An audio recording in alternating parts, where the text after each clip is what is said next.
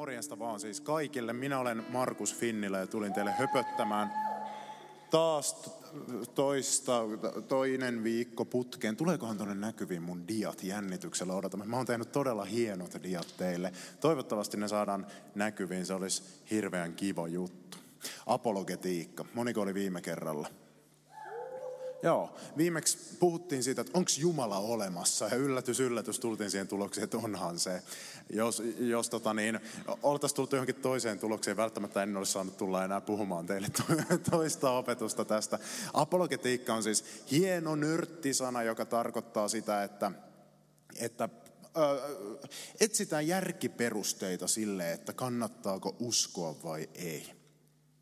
Onko siellä oikea johto mulla, mulla päällä. Jos ei sitä nyt saa näkyviin, niin, niin puhutaan sitten ilman dioja samapa tuo. Apologetiikka. Ja viimeksi perustelin teille, että jonkinlainen Jumala on olemassa todennäköisesti. Ja aika, aika todennäköisen todennäköisesti. Perustelut, joita käytin, oli, että ö, A. Universumin hienosäätö johtuu joko suunnittelusta, sattumasta tai välttämättömyydestä. Universumin hienosäätö ei perust, ö, johdu sattumasta tai välttämättömyydestä, joten se siis johtuu suunnittelusta. Ja toinen perustelu, jota, jota kävin läpi, oli, että, että kaikilla millä on alku, on aiheuttaja, universumilla oli alku, joten siis universumillakin on aiheuttaja. Mutta tänään puhutaan siitä, että miksi juuri Jeesus. Maailmassahan on uskontoja vaikka kuinka paljon. Mä oon uskonnon opettaja, niin mä, mä mietin niitä työkseni. Tällä kertaa mietitään, että mikä Jumala. Miksi juuri Jeesus? Miksi esimerkiksi islamin Jumala? Miksei juutalaisuus ole oikeas? Miksi edes pitää ajatella, että joku tämmöinen uskonnollinen perinne olisi oikeas? Oi että! Pienet aplodit tähän väliin. Kyllä. Kyllä, ai että. Jos olisin töissä nyt tällä hetkellä, niin nyt, nyt mä jututtaisin teitä, että kukas tietää, mitä nuo eri symbolit tarkoittaa. Mutta mä en ole töissä, mä oon nyt vapaa-ajalla ja tällä hetkellä mä palvelen Jumalaa enkä Seinäjoen kaupunkia. Vaikka koen kyllä palvelevani Jumalaa silloinkin, tottahan toki. Hei, rukoillaan. Ru, rukoileminen on tärkeä, tärkeää varsinkin näin hengellisissä tilaisuuksissa. Rukoilla. Taivaallinen... Taivaallinen Isä, kiitos siitä, että Sä oot antanut meille pään, jossa on aivot, jossa on järkeä. Ja me voidaan miettiä näitä uskoasioita myös järjellä. Ja tänään me mietitään sitä, että mitä perusteluita meillä on uskoa siihen, että sinä lähetit poikasi Jeesuksen tänne ja sinä lähetit pyhän hengen meidän sydämiimme asumaan. Vahvista meidän uskoa tänään. Anna meille kaikille semmoista varmuutta myös todistaa muille siitä, että tämä oikeasti tämä Jeesus-juttu, tämä toimii. Ja tämä, tämä, tämä on se, mistä elämässä oikeastaan on kysymys. Aamen. Mä, mä voisin ottaa tähän nyt kaksi mahdollista ö, lähestymiskulmaa. Mahdollisuus yksi voisi olla se, että mentäisiin joka ikinen vieras uskonto läpi ja sitten mä haukkuisin niitä kauheasti teille ja kertoisin teille, että mikä niissä nyt ei toimi. No tässä on kaksi sellaista, sellaista juttua, miksi mä en lähde tolle kannalle. Ensimmäinen juttu on se, että uskontoja on maailmassa noin 20 000 niin tässä kestäisi aika kauan tässä mun puheessani. Ja toinen juttu on se, että mä, mä en niinkään tykkää haukkua muita. Mä, mä arvostan monessa vierassakin uskonnossa, niissä on paljon, paljon hyvää ja paljon, paljon huonoa. Sen sijaan mä aion, aion keskittyä ihan vaan siihen, että miksi juuri Jeesus? Nimittäin mä uskon, että meillä on oikeasti hyviä syitä olettaa, että nimenomaan Jeesus nasaretilainen on tie ainoan oikean Jumalan luokse. Kristin usko poikkeaa kaikista muista uskonnoista siinä, että ensinnäkin tämä on ainoa juttu, jossa, jossa me ei yritetä miellyttää Jumalaa, vaan Jumala tulee meidän luokse ja pelastaa meidät. Mutta toinen juttu, missä kristiusko poikkeaa, on se, että, että kristinusko on kumottavissa historiallisella perusteella, jos tutkitaan historiaa tarkasti ja sieltä käy ilmi tietynlaisia asioita. Apostoli Paavali kirjoittaa ekassa korintilaiskirjassa tuolla lailla. Mutta ellei Kristusta ole herätetty, silloin meidän julistuksemme on turhaa puhetta, turhaa myös teidän uskonne. Eli kaikki kulminoituu ja kaikki riippuu siitä, että nousiko Jeesus Nasaretilainen kuolleista vaiko ei. Jos ei noussut, niin sitten on ihan hölynpölyä tämä koko meidän juttu. Kannattaa laittaa lappu kirkko että sori, tämä, oli ihan hauskaa tämä 2000 vuotta, mutta saatiin selville, että ei, ei tässä ollut mitään järkeä ja kannattaa etsiä joku uusi uskonto, jos uskonnoista tykkää. Mä itse rupesin varmaan jediksi, jos, jos tota, niin kävi ilmi, että Kristus ei noussut kuolleista, koska, koska jedi, jedi, jedi on hieno uskonto sinänsä. Eli, eli tästä, tästä me lähdetään liikkeelle. Mä en tule puhumaan teille nyt sanakaan siitä, että onko raamattu vaikka totta. Joku saattaa jo taas ajatella, että no mutta raamatushan on kaikkia outoa, niin kuin puhuvia kärmeitä ja kalat syö mie, miehiä ja siellä, siellä niin, niin on, on kaikkia myrkkyomenoita, joista tulee syntimaailmaa kaikkea. Mä en nyt tule sanakaan puhumaan siitä, että onko raamatun kaikki jutut totta vai ei. Tämäkin on asia, josta on jonkin verran keskustelua kristinuskon ö, sisällä. Mä tulen puhumaan teille siitä, että nousiko Jeesus kuolleista vai ei. Ja väitän, että on hyviä historiallisia perusteita todella uskoa, että näin tapahtuu. Ja jos näin tapahtuu, niin se tarkoittaa, että sä et voi elää elämääsi ö, ihan samalla tavalla kuin sä eläisit, jos niin ei olisi tapahtunut, koska tämä on iso juttu. Ja eka juttu nyt, mihin me törmätään, on se, että oliko Jeesusta edes oikeasti olemassa? Moniko on käynyt YouTubessa joskus?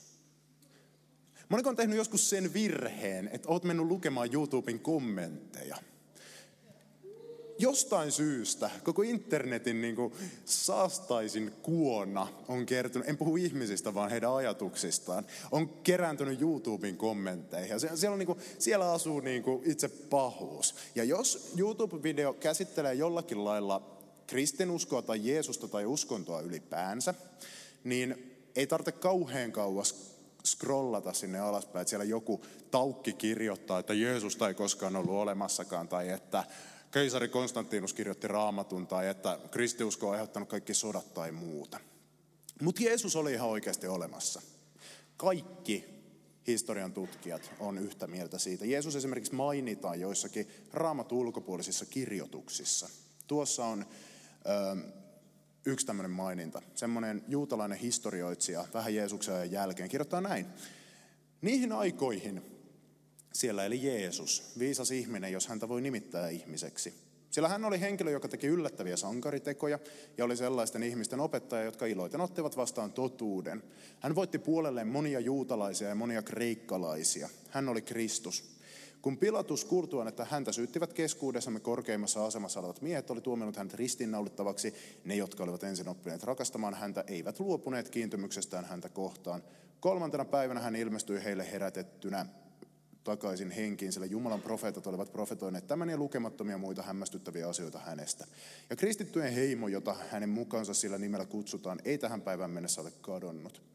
Eli karkeasti ottaen Jeesuksen aikana elänyt kaveri, joka ei itse ollut kristitty, kirjoittaa näin, kun kirjoittaa lähihistoriasta. Toinen samalta ajalta maininta, roomalainen historioitsija Takitus kirjoittaa Rooman palosta näin. Pysyvä huhu arveli keisari Neroa tämän tulipalon sytyttäjäksi. Voidakseen tukahduttaa huhun hän syytti rikoksesta lahkoa, jota yleisesti viiroksuttiin sen Jumalan palvelustapojen vuoksi ja jonka jäseniä kutsuttiin kristityiksi. Nimi oli annettu heille erään Kristuksen mukaan, jonka prokuraattori Pontius Pilatus tuomitsi ja naulitsi ristille Tiberiuksen hallitusajalla. Tämä vaarallinen lahko, jota olen kuvannut aikaisemmin, ei ole juurtunut vain Juudeaan, josta se on kotoisin, vaan myös itse Roomaan, jonne kaikki pelättävät ja häpeälliset asiat kerääntyvät ja löytävät sieltä kotiinsa. Aamen. Ja, ja t- tässä siis kaksi esimerkkiä suunnilleen samoilta ajoilta, muutama vuosikymmen Jeesuksen elämän jälkeen tämmöisistä kasuaaleista maininnoista, että joo, tämmöinen kaveri tässä eli kuin Jeesus, ja siihen liittyy kaikkea tämmöistä outoa, ja sitä seuraa tämä porukka. Näistä syistä ja monesta, monesta, monesta muusta syystä kaikki historian tutkijat on sitä mieltä, että Jeesus on todella oikeasti ollut olemassa. Se oli varsin merkittävä kaveri omana aikana ja varsin merkittävä kaveri edelleenkin. Ja tutkijat paljon kiistelee siitä, että mitä se Jeesus nyt teki, mitä se sanoi. Onko kaikki asiat, mitä Raamatussa sanotaan Jeesuksen tehneen, onko ne mennyt just niin. Mutta 12 semmoista faktaa on, mistä kaikki tutkijat on yhtä mieltä. Että nämä nyt ainakin tapahtuu. Eli Jeesuksen elämän varmat faktat on tuossa. Eli kaikki tutkijat suurin piirtein on, on näistä yhtä mieltä, että nämä, nämä todella on tapahtunut. Tämä ei tarkoita, että nämä olisivat ainoat jutut, mitä Jeesuksen elämään liittyy, vaan tämä tarkoittaa sitä, että näistä ei kiistellä.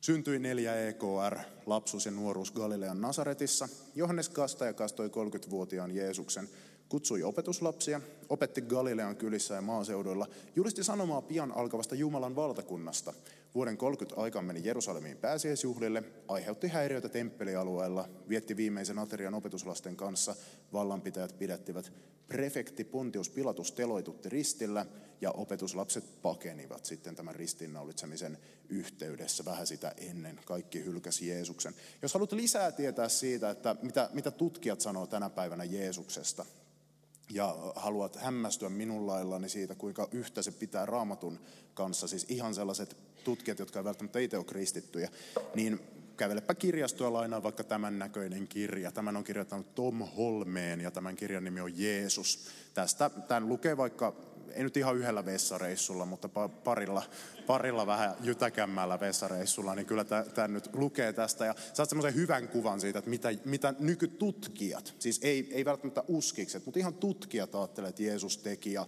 sanoja eli ja huomaat, että siinä on mies, jota todella kannattaa seurata. Ja se, mitä Raamattu hänestä vakuuttaa, on, on totta.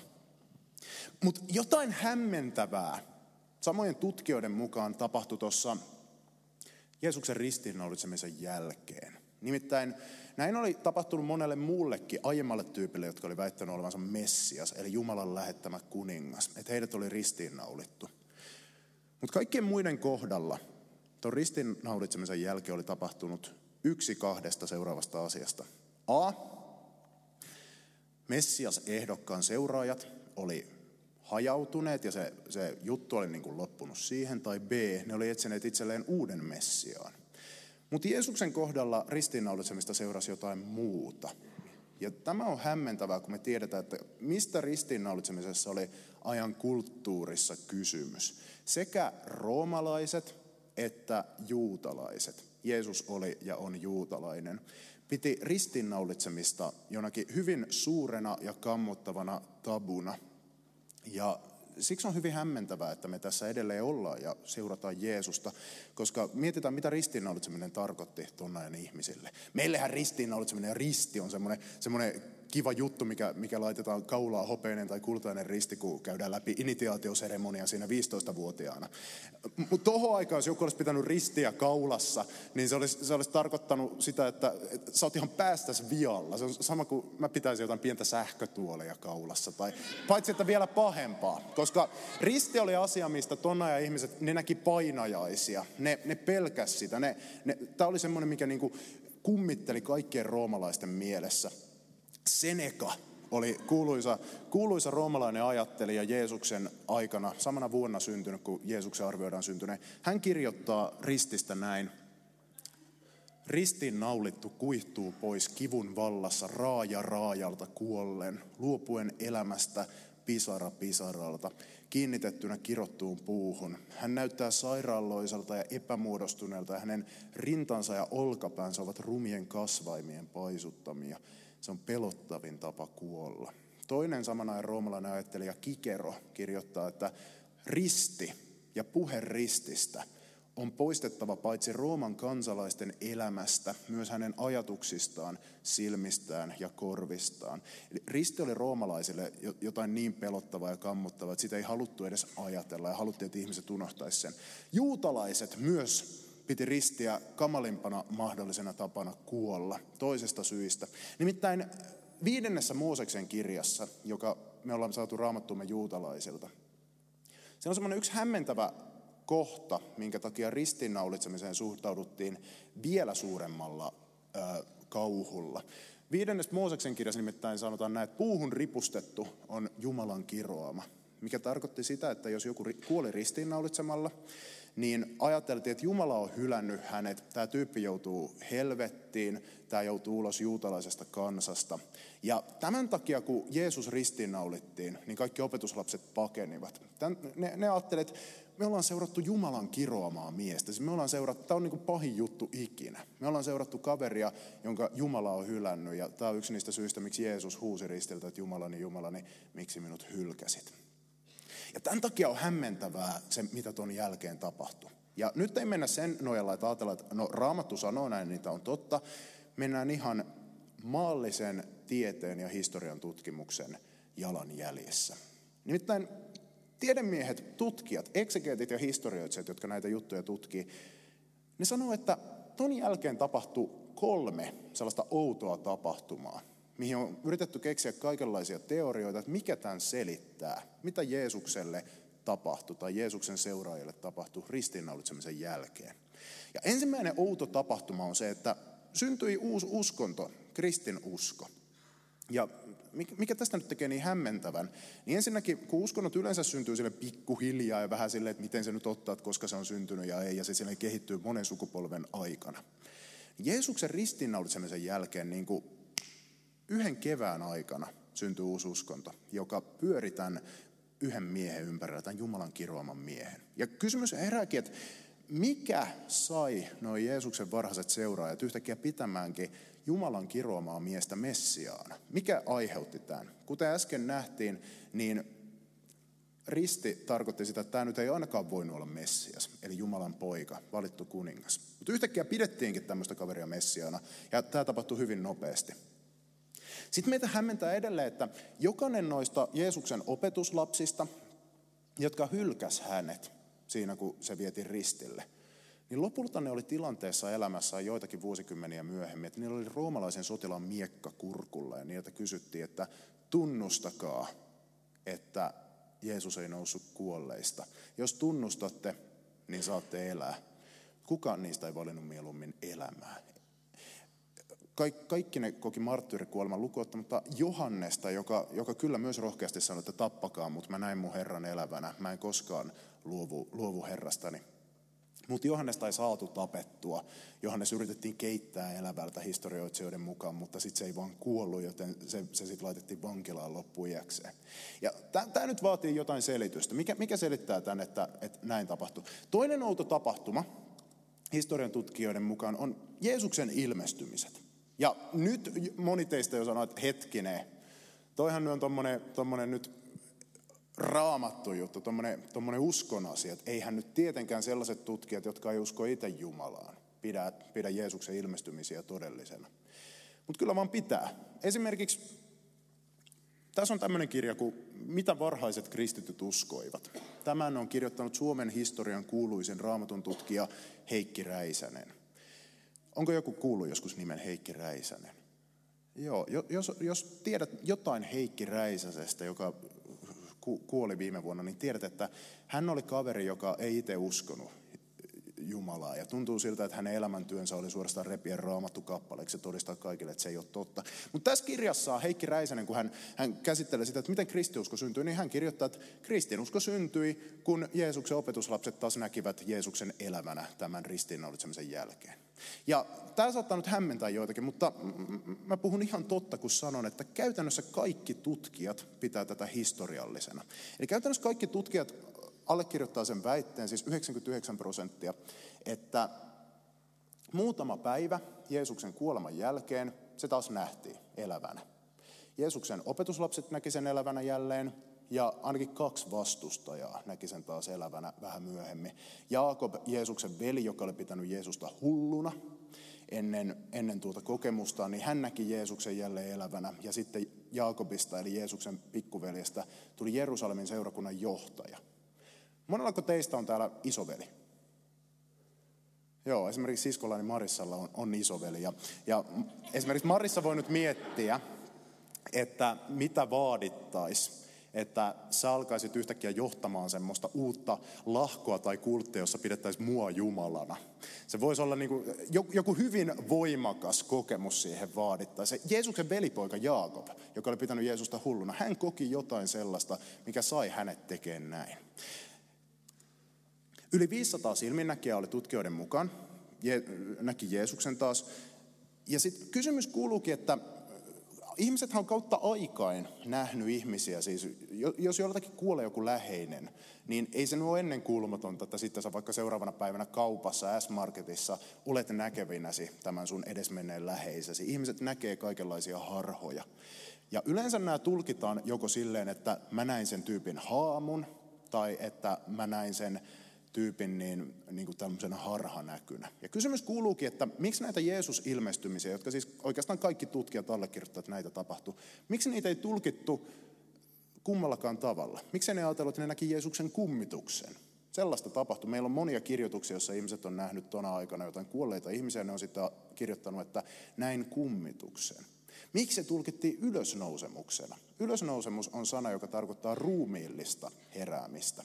Se ei viittaa koskaan siihen tuon ajan kirjoituksissa, että nähdään ihmisen henki, vaan ylösnousemus viittaa siihen, että ihminen on palannut takaisin fyysiseen elämään ja kävellyt haudastaan ulos.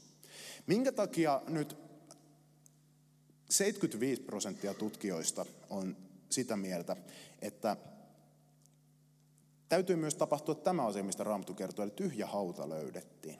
Eli jos Jeesuksen hauta ei olisi tyh, ollut tyhjä, jos Jeesuksen hauta olisi ollut edelleen täynnä, Jeesuksen hautahan vähän aikaa sitten avattiin, se on, se on hyvin mielenkiintoista, kannattaa googlata, siellä tehtiin arkeologisia kaivauksia. Jos Jeesuksen haudassa olisi vielä ollut Jeesuksen ruumis, niin ei kukaan olisi ajatellut, että se on ylösnoussut. Ne olisi vaan ajatellut, että okei, me nähtiin siis Jeesuksen haamu. Mutta koska ne kaikki yksimielisesti sanoivat, että Jeesus ylösnousi, niin se tarkoittaa sitä, että hauta oli tyhjä. Ja tämän historiallisuutta tukee siis tämä ylösnousemususko, eli uskottiin, että Jeesus on noussut kuolleista. Lisäksi meillä on monta itsenäistä lähdettä. Ö, ainakin nyt aivan niin kuin tiukastikin mennä, meillä on kolme itsenäistä kertomusta, eri lähteistä tulevaa kertomusta, jotka kuvaa sitä, kun tyhjä hauta löydetään tai edellyttää tyhjän haudan löytymistä. Ja tämä historioitsijoille kertoo siitä, että okei, tämä on nyt hyvin varmalla pohjalla. Me uskotaan monia asioita, historiasta, vaikka meillä on vain yksi ainoa tyyppi, joka niistä kertoo. Esimerkiksi tietyistä Julius Keesarin teoista meillä ei ole mitään muuta kuin Keesarin omat kirjoitukset. Mutta tyhjästä haudasta meillä on vähintään kolme, eli Markuksen evankeliumi, Johanneksen evankeliumi ja Paavalin kirjeet, mitkä meille kertoo, kertoo tästä. Ja sitten Matteus ja Luukas myös, mutta ne lainaa Markukselta. Toinen juttu, mikä tukee sitä, että Jeesuksen hauta oli todella tyhjä, on se, että miten Jeesuksen vastustajat reagoi kristittyjen julistukseen ylösnousemuksesta. Jos Jeesuksen hauta ei olisi ollut tyhjä, ja vaikkapa Pietari ja Johannes olisi tuolla saapastellut Israelissa menemään ja kertonut ihmisille, että hei, Jeesus on ylösnoussut, niin Jeesuksen vastustajat olisi siinä vaiheessa etsineet Jeesuksen haudan, nähneet Jeesuksen ruumiin siellä ja sanoneet niille, että, että ei muuten ylösnoussut, tuolla se on. Sen sijaan me tiedetään, että Jeesuksen vastustajat sanoivat, että te olette varastaneet sen ruumiin. Se oli se juttu, millä vastustettiin tätä ylösnousemusjulistusta. Ja koska ne siis sanoivat, että te olette varastaneet sen, niin sillähän ne tavallaan vahvisti, että se todella on tyhjä. Ja tämän takia nyt uskotaan, että, Jeesuksen hauta todella oli tyhjä. Vielä viimeinen juttu, mikä vahvistaa tuon tyhjän haudan historiallisuuden, on se, että, että noi evankeliumien kertomukset, löydät ne minkä tahansa neljän evankeliumin lopusta, niin sisältää kaikkia sellaisia kummallisuuksia, mitä evankeliumin kirjoittajat tuskin olisi keksinyt, jos tuo tarina olisi huijausta. Yksi näistä kummallisuuksista on se, että kaikkien evankeliumien mukaan ne, jotka löysi tuon haudan tyhjänä, oli naisia. Apostoli Paavali, kun hän kertoo näistä vastaavista tapahtumista, niin se ei kerro noista naisista johtuen siitä, että tuon ajan kulttuuri oli hyvin sovinistinen, eli suhtautui naisiin huonompina. Onneksi ollaan tultu eteenpäin niistä ajoista, vaikkei ihan loppuun asti vielä edelleen miehillä on tiettyjä etuoikeuksia meidänkin kulttuurissa, mutta tuohon aikaan se oli korostettuna. Nimittäin Jeesuksen ajan juutalaisen lain mukaan, jos vaikkapa oikeudessa käytiin kiistaa siitä, että kuvitellaan vaikka, että olisi ollut tämmöinen syytös, että minun naapurini, vaikkapa Joosef ben Johannan niminen naapurini, olisi syönyt minun lemmikkikuuttini, ja mä, mä olisin vetänyt sen oikeuteen siitä, niin mulla pitäisi olla todistajia, jotka vahvistaa tämän todistajalausunnon.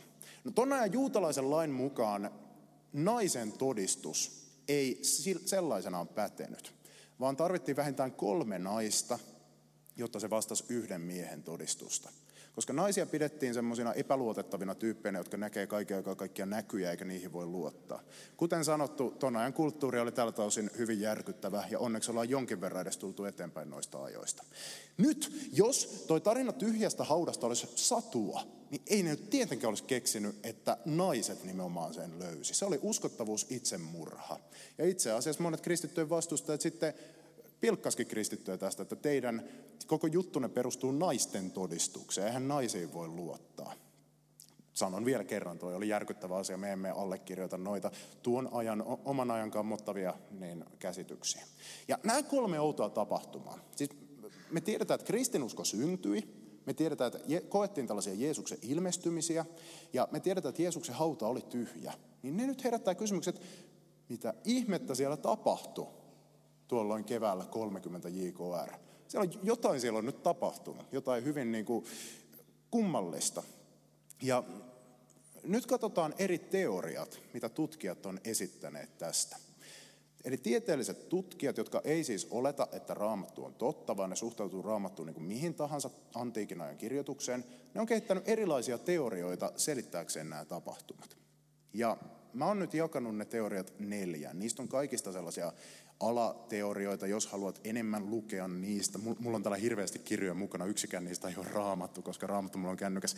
Esimerkiksi tämmöinen kirja, tämä on 800 sivua, tämän nimi on The Resurrection of the Son of God. Aivan huikea tieteellinen teos kirjoittanut professori N.T. Wright. Jos haluat tietää näistä enemmän, niin lue vaikkapa tämä teos alkuun. Tämä nyt ei ihan, ihan parilla vessareissulla hoidu. Jos, jos hoituu, niin sitten kannattaa hankkia, hankkia lääkäriltä vaikka apua, jos vessareissut on niin pitkiä, että kahdessa vessareissussa tämä menee, mutta mä pahoittelen näitä vessajuttuja nyt. Eihän tämä mene podcastiin. No, no hei, men, mennään eteenpäin. Neljä teoriaa on esitetty siitä, että mitä ihmettä tuolla tapahtuu. Ensimmäinen näistä teorioista on niin sanottu hallusinaatioteoria.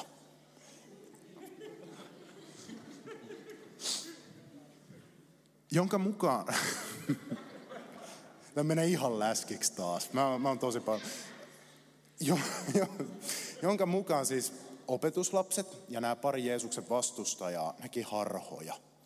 Eli ei Jeesus noussut kuolleista, vaan tämä oli tämä ilmiö, mikä, mikä nykyajastakin tunnetaan, että joku läheinen ihminen kuolee ja sitten ihmiset kuvittelee näkevänsä sen, toivoo näkevänsä sen ja sitten uskoo lopulta todella näkevänsä sen. Eli hallusinaatio tarkoittaa tämmöistä aivojen tuottamaa harhaa. Jokainen meistä hallusinoi silloin tällöin. Minä hallusinoin tässä yhtenä aamuna, kun mun kello soi ja Mira, mun vaimoni, joka, joka tuolla tuudittaa meidän, meidän vauvaa, niin hän, hän niin herätti mut silleen tosi, tosi niin kuin tällaisella hellällä taputuksella olkapäähän. Niin mä näin unta, että Mira veti mua turpoon siinä, siinä aamu, aamussa. Mä tiedän, että näin ei tapahtunut, mutta mä, mä heräsin sille, että miksi sä löit mua. Tai ei lyönyt. Jokainen meistä hallusinoi joskus. Ehkä opetuslapset hallusinoivat. No tähän teoriaan, joka 1800-luvulla oli aika iso raamatun tutkijoiden keskuudessa, ei usko enää käytännössä kukaan tutkija sellaisenaan. Siksi, että tämä ei selitä sitä tyhjää hautaa, eikä tämä sovi niiden ilmestysten luonteeseen. Eli jos ne olisi vain nähnyt näkyjä Jeesuksesta, mutta haudassa olisi, haudassa olisi kuitenkin ollut edelleen Jeesuksen ruumis, niin ei nämä hallusinaatiot olisi synnyttänyt uskoa siihen, että Jeesus nousi kuolleista. Koska ne olisi mennyt sitten tsekkaamaan, että hetkinen, tuolla se on edelleen se ruumis tuolla haudassa. Eli näin me vain näkyjä. Tuonna ihmiset ei ollut yhtään sen tyhmempiä kuin nykyajankaan ihmiset. Toisekseen se ei sovi noiden ilmestysten luonteeseen. Eli Tietyistä syistä, joihin en pystynyt menemään, lue N.G. Wrightin 800-sivuinen teos, jos haluat nämä perustelut, niin me, me pystytään sanomaan, että 500 ihmistä näki yhtä aikaa Jeesuksen kerran yhdessä ilmestyksessä.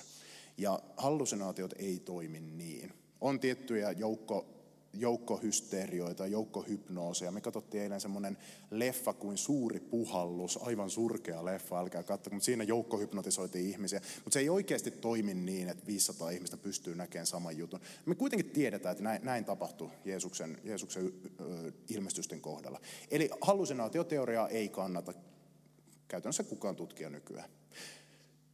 Mutta sitten astetta parempi teoria onkin, ja tämä on nyt ehkä se, mikä, mikä näistä eniten saa kannatusta tänä päivänä, on teoria väärästä haudasta. Kenties ne naiset erehtyi. Ne meni jollekin väärälle haudalle, jo, jollekin tyhjälle haudalle, ja sitten ne kävi katsoa, että mitä ihmettä, hauta on tyhjä. Kuinka ollakaan. Mutta Jeesus olikin naapurihaudassa, ja sinne, sinne maatui. Kenties näin. Tuossa kuvassa on Jerusalemin puutarhahauta, jossa ehkä jos olet käynyt Jerusalemissa, niin olet saattanut käydä tuolla. Toihan on väärä hauta, toi ei ole Jeesuksen hauta. Monta kertaa on, on nähnyt, että joku on käynyt tuolla puutarhahaudalla Jerusalemin matkalla ja näyttää sitten selfietä sieltä haudasta, minkä on ottanut. Kattokaa, hauta on tyhjä, että siellä minä olen vain yksin, ei ole ketään. No tosin toi hauta ei ollut tyhjä, kun se löydettiin joitakin vuosikymmeniä sitten, vaan semmoinen, semmoinen ilkeä, viiksekäs ja lihava bisnesmies päätti tehdä tuosta semmoisen Jeesuksen feikkihaudan kaikille hyväuskoisille turisteille. Se oli ihan täynnä ruumiita, kun se tämän teki. Ja se pisti ruumiit äh, tota, äh, kottikärryihin ja vei jonnekin roskikseen ja rupesi myymään tota Jeesuksen hautana ihmisille. Ja tänäkin päivänä monet hurskaat pyhiinvalta, että siellä käy. Mutta toi on väärä hauta. Kenties ne naiset meni tolle haudalle, jolle teistäkin varmaan moni on mennyt ja teitä hävettää nyt. Mä sanon aina, aina, niin, aina kun mulla on mahdollisuus pilata jonkun muistot Jerusalemin matkasta, niin mä teen sen. No tämäkään ei nyt toimi. Minkä takia suuri, suuri osa tutkijoista ei allekirjoita tätäkään. Tämä ei sovi ajan kulttuuriin, vastustajan reaktion, eikä selitä noita ilmestyksiä. No kuinka niin? Juutalaisilla Jeesuksen aikaan oli hautaamisen kanssa sellainen taktiikka, että ihmiset haudattiin kaksi kertaa. Ekaksi ne laitettiin tuommoiseen kalliohautaan, niiden ruumis pistettiin semmoiselle hyllylle ja sitten odotettiin noin mitä puoli vuotta lähi ilmastossa, että se mätäni siellä se liha niistä luista. Sitten avattiin hauta, otettiin luut, vuoltiin loput lihat pois siitä, jos siinä jotakin oli. Pistettiin luut semmoisen luupurkkiin nimeltä ossuaari. Ja sitten se ossuaari eli luupurkki haudattiin uudestaan. Ja tämä koski myös rikollisia. Jeesus telotettiin rikollisena, kapinallisena. On löydetty tuon ajan Israelista sellaisia, tai nykyajan Israelista, mutta tuolta ajalta sellaisia rikollisten joukkohautoja, jotka toimi sillä lailla, että siinä oli iso hylly ja rikollisten ruumiit rivissä, ja sitten aina laitettiin siihen hyllylle semmoinen kyltti, että tässä on nyt esimerkiksi Jeesus Nasaretilainen, jos Jeesus olisi laitettu rikollisten joukkohautaan esimerkiksi. Pointti on se, että Jeesuksen hauta, missään todella oli, olisi ton ajan kulttuurin vuoksi ollut helposti löydettävissä. Eli vaikka ne olisikin mennyt väärälle haudalle, niin kyllä se taas aika äkkiä saatu selville, että missä haudassa se on, koska siitä pidettiin tarkkaa kirjaa. Vaikka ei olta saatukaan selville, niin se ei olisi vielä itsessään synnyttänyt uskoa ylösnousemukseen. Nyt jos sä menisit, joku sun läheinen olisi vaikka kuollut ja sä, sä haluaisit mennä niin muistelemaan häntä tuonne Törnävän hautausmaalle, miettisit sitten, että, että niin, no se oli muistaakseni tuolla noin se hauta ja menisit siihen paikalle, missä sä muistat sen haudan olleen. Ja näkisit siinä, että siinä onkin vain tyhjä kuoppa, tyhjä hautakuoppa. Mä luulen, että tuskin sun ensimmäinen johtopäätös olisi se, että mun kaveri on ylösnoussut. Jokainen voi miettiä, että mikä olisi se ensimmäinen ajatus, mikä tulisi mieleen, mutta tuskin toi. Ja ei tonna ihmiset ollut yhtään sen tyhmempiä.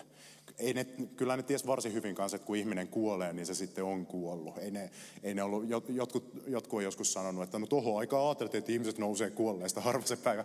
Ei luultu, ei, ei tietenkään luultu. Ja siis ilmestyksiä tämä ei, tämä ei selitä. Eli tämä väärähautateoria, se on suosituin tämän hetken näistä skeptisistä tutkijoista. Ehkä noin 15 prosenttia tutkijoista allekirjoittaa tämän teorian, mutta se ei toimi. No sitten se teoria, joka on kehitetty, kun noin kaksi aiempaa ei ole toiminut, niin se on niin sanottu valekuolemateoria. Kenties Jeesus ei oikeasti kuollutkaan ristillä, vaan vaipu koomaan tai, tai johonkin muuhun sellaiseen tilaan tai nukahti tai jotain. Otettiin risteltä alas, laitettiin hautaan, sitten se virkos siellä kolmantena päivänä. Vieritti kiven haudan suulta ja käveli opetuslastensa luokse. Ja kenties itsekin usko vilpittömästi siihen, että hän on nyt voittanut kuoleman. Ja opetuslapset sitten, sitten sanoivat, että, että jippi, Je- Jeesus on ylösnoussut.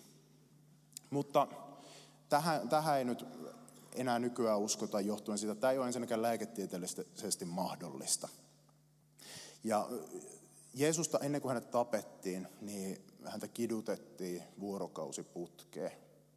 Mä voisin mennä nyt hyvin, hyvinkin graafisesti yksityiskohtiin, mutta sanotaanko näin, että Jeesus kävi läpi jotakin sellaista, mitä, mitä me, meidän on hyvin vaikea edes käsittää sitä tuskaa, minkä jälkeen hänet, häntä tuntitolkulla pidettiin siellä ristillä. Ja ristinnaulitsemisessa ihmisen ruumis kärsii vielä sellaisia vaurioita sen prosessin aikana ja sen kidutuksen aikana, että siitä on mahdollista jäädä henkiin. Ja jos olisikin, jos olisikin käynyt niin, että Jeesus olisi jäänyt henkiin, niin kuvitellaanpa, että sitten verinen Jeesus nilkuttaa jotenkin olisi saanut verisillä käsillään sen haudan suun auki, olisi tullut sieltä opetuslastensa luokse, niin enpä usko, että se olisi antanut kauhean hyvää vaikutelmaa siitä, että tässä on nyt kuoleman voittaja ja maailmankaikkeuden Herra. Lisäksi nuo kertomukset, mitä Raamatussa on noista ilmestymisistä, on sen luontoisia, että niissä on kaikkea semmoista outoa niissäkin. Nimittäin joskus Jeesus tunnistetaan, joskus ei, ja Jeesus ilmestyi paikalle tolleen niin kuin yhtäkkiä, ja sitten se yhtäkkiä taas katos. Mikään näistä ei sovi oikein tuohon valekuolemateoriaan. Näiden asioiden takia kukaan tutkija ei oikeastaan kannata tätä teoriaa. Jolloin jää semmoinen teoria jäljellä kuin salaliittoteoria. Ja näitä nyt on kaikenlaisia. Ehkä, ehkä joku paras versio tästä on se, että alieni tavaruudesta tuli ja sieppasi Jeesuksen ruumiin tai, tai jotain tällaista. Tai että opetuslapset teki semmoisen salaliiton, että he vei Jeesuksen ruumiin ja hävitti sen jollakin lailla.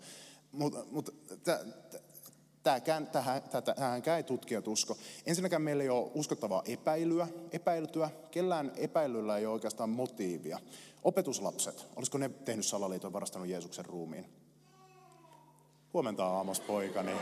Isi täällä höpöttelee. Jeesuksen opetuslapset oli sitä mieltä, että tämä kaveri on Jumalan kiroama. Ei se, ei se ole ollut Messias. Ne, se ristiinnaulettiin. Ne oli kaikki paenneet. Ei niillä ollut motiivia. Ei tona ja juutalaisten uskomuksiin kuulunut se, että joku kaveri yhtäkkiä ylös nousisi, edes Messias. Jeesuksen vastustajat, olisiko ne voinut varastaa Jeesuksen ruumiin jostain syystä? On hyvin vaikea keksiä, että miksi ne olisi tehnyt niin. Ja sitten jos ne olisi tehnyt niin ja se olisi synnyttänyt usko ylösnousemukseen, niin miksi ne olisi sitten näyttänyt kaikille, että hei, täällä se teidän Jeesuksenne on ja ei todellakaan ole noussut. Ja jos opetuslapset olisi ollut tuon salaliiton takana, niin eikö nyt edes yksi niistä olisi narahtanut siinä kidutuksessa ja siinä uhkailussa, kun niille sanottiin, että, että jos tunnustatte, että että Jeesus ei ylösnoussut, niin saatte elää. Me tiedetään myöhemmästä historiasta, että ihmiset on kidutuksen alla valmiita myöntämään jopa asioita, mitä ne eivät tehneet, että pääsee pois. Yksikään opetuslapsista ei kuitenkaan sanonut, että Jeesus ei noussut kuolleista, vaan ne oli valmiita ihan loppuun asti pitämään kiinni tästä todistuksestaan, koska ne todella tiesi tämän oikeaksi. Ja tämän takia, nyt jos luet tämän kirjan, tämän kirjan, tämän kirjan tai minkä tahansa tätä aihetta käsittelevän nykyajan tieteellisen teoksen, niin siinä tullaan siihen tulokseen, että tieteellisin keinoin me ei pystytä ottamaan kantaa siihen, mitä tapahtui. Tieteellä ei ole teoriaa. Me tiedetään, että noin kolme outoa juttua siellä tapahtui. Ei ole mitään hajua miksi. Mikä nämä selittää? Koska tiede ei nimittäin voi selittää mitään Jumalalla. Se, on, se kuuluu tieteen pelisääntöihin, että yliluonnollisiin asioihin ei saa vedota. Mutta me ei nyt tehdä tiedettä, vaan me etsitään totuutta. Tiede on siihen yksi keino, mutta tiede on rajoittunut. Jos me taas ajatellaan, että Jumala on olemassa ja Jumala voi tehdä jotakin, niin meille jää oikeastaan vain yksi vaihtoehto. Teoria E. Jumala todella herätti Jeesuksen kuolleista. Tämä selittää parhaiten tämän todistusaineiston oikeastaan ainoana selitysmallina selittää sen, että miksi noin kolme asiaa tuolla tapahtui. Kaikki muut teoriat on kumottu. Ja tämän takia mä ajattelen, että on todella hyviä järjellisiä perusteita uskoa Jeesukseen. Tämä, tämä on totta. Maailma oli toinen tuon sunnuntai-aamun jälkeen, kun, kun hauta tyhjeni ja kun hän ilmestyi opetuslapsille. Ja Jeesus oli valmis kärsimään tuon kuoleman rangaistuksen sen vuoksi, että sä voisit olla vapaa ja sä voisit olla todella sitä, miksi Jumala sut tarkoitti. Ja sä, sä voisit tuntea yhteyden häneen ja hänen rakkautensa. Ja tänäkin iltana, jos et vielä tunne Jeesusta, niin mä haluan vakuuttaa sut siitä, että hän elää tänä päivänä ja hän haluaa olla suhteessa suhun ja johdattaa sut upeisiin asioihin. Rukoillaan loppuun. Kiitos rakas taivaallinen Isä siitä, että sä lähetit sun poikasi. Kiitos siitä, että hän kuoli meidän puolestamme. Kiitos siitä, että hän ylösnousi meidän vuoksemme. Ja kiitos siitä, että kun me uskotaan häneen ja hänen kauttaan sinuun, niin sun poikasi ylösnousemus voi olla myös meidän ylösnousemuksemme. Jo tässä ajassa, jo nyt, sun, yhteys sun poikasi voi johdattaa meidät ihan uusiin juttuihin ja siten ylösnostaa meidät, mutta se voi johdattaa meidät myös iankaikkisuuteen. Eli kuolema ei ole meille loppu, vaan kun me uskotaan sun poikaasi, niin me saadaan hänen laillaan ylösnousta iankaikkiseen elämään. Kiitos sun valtavasta rakkaudesta ja vahvista meitä jokaista. Opeta meitä rakastamaan toinen toisiamme niin kuin sinä olet meitä rakastanut poikasi Jeesuksen kautta.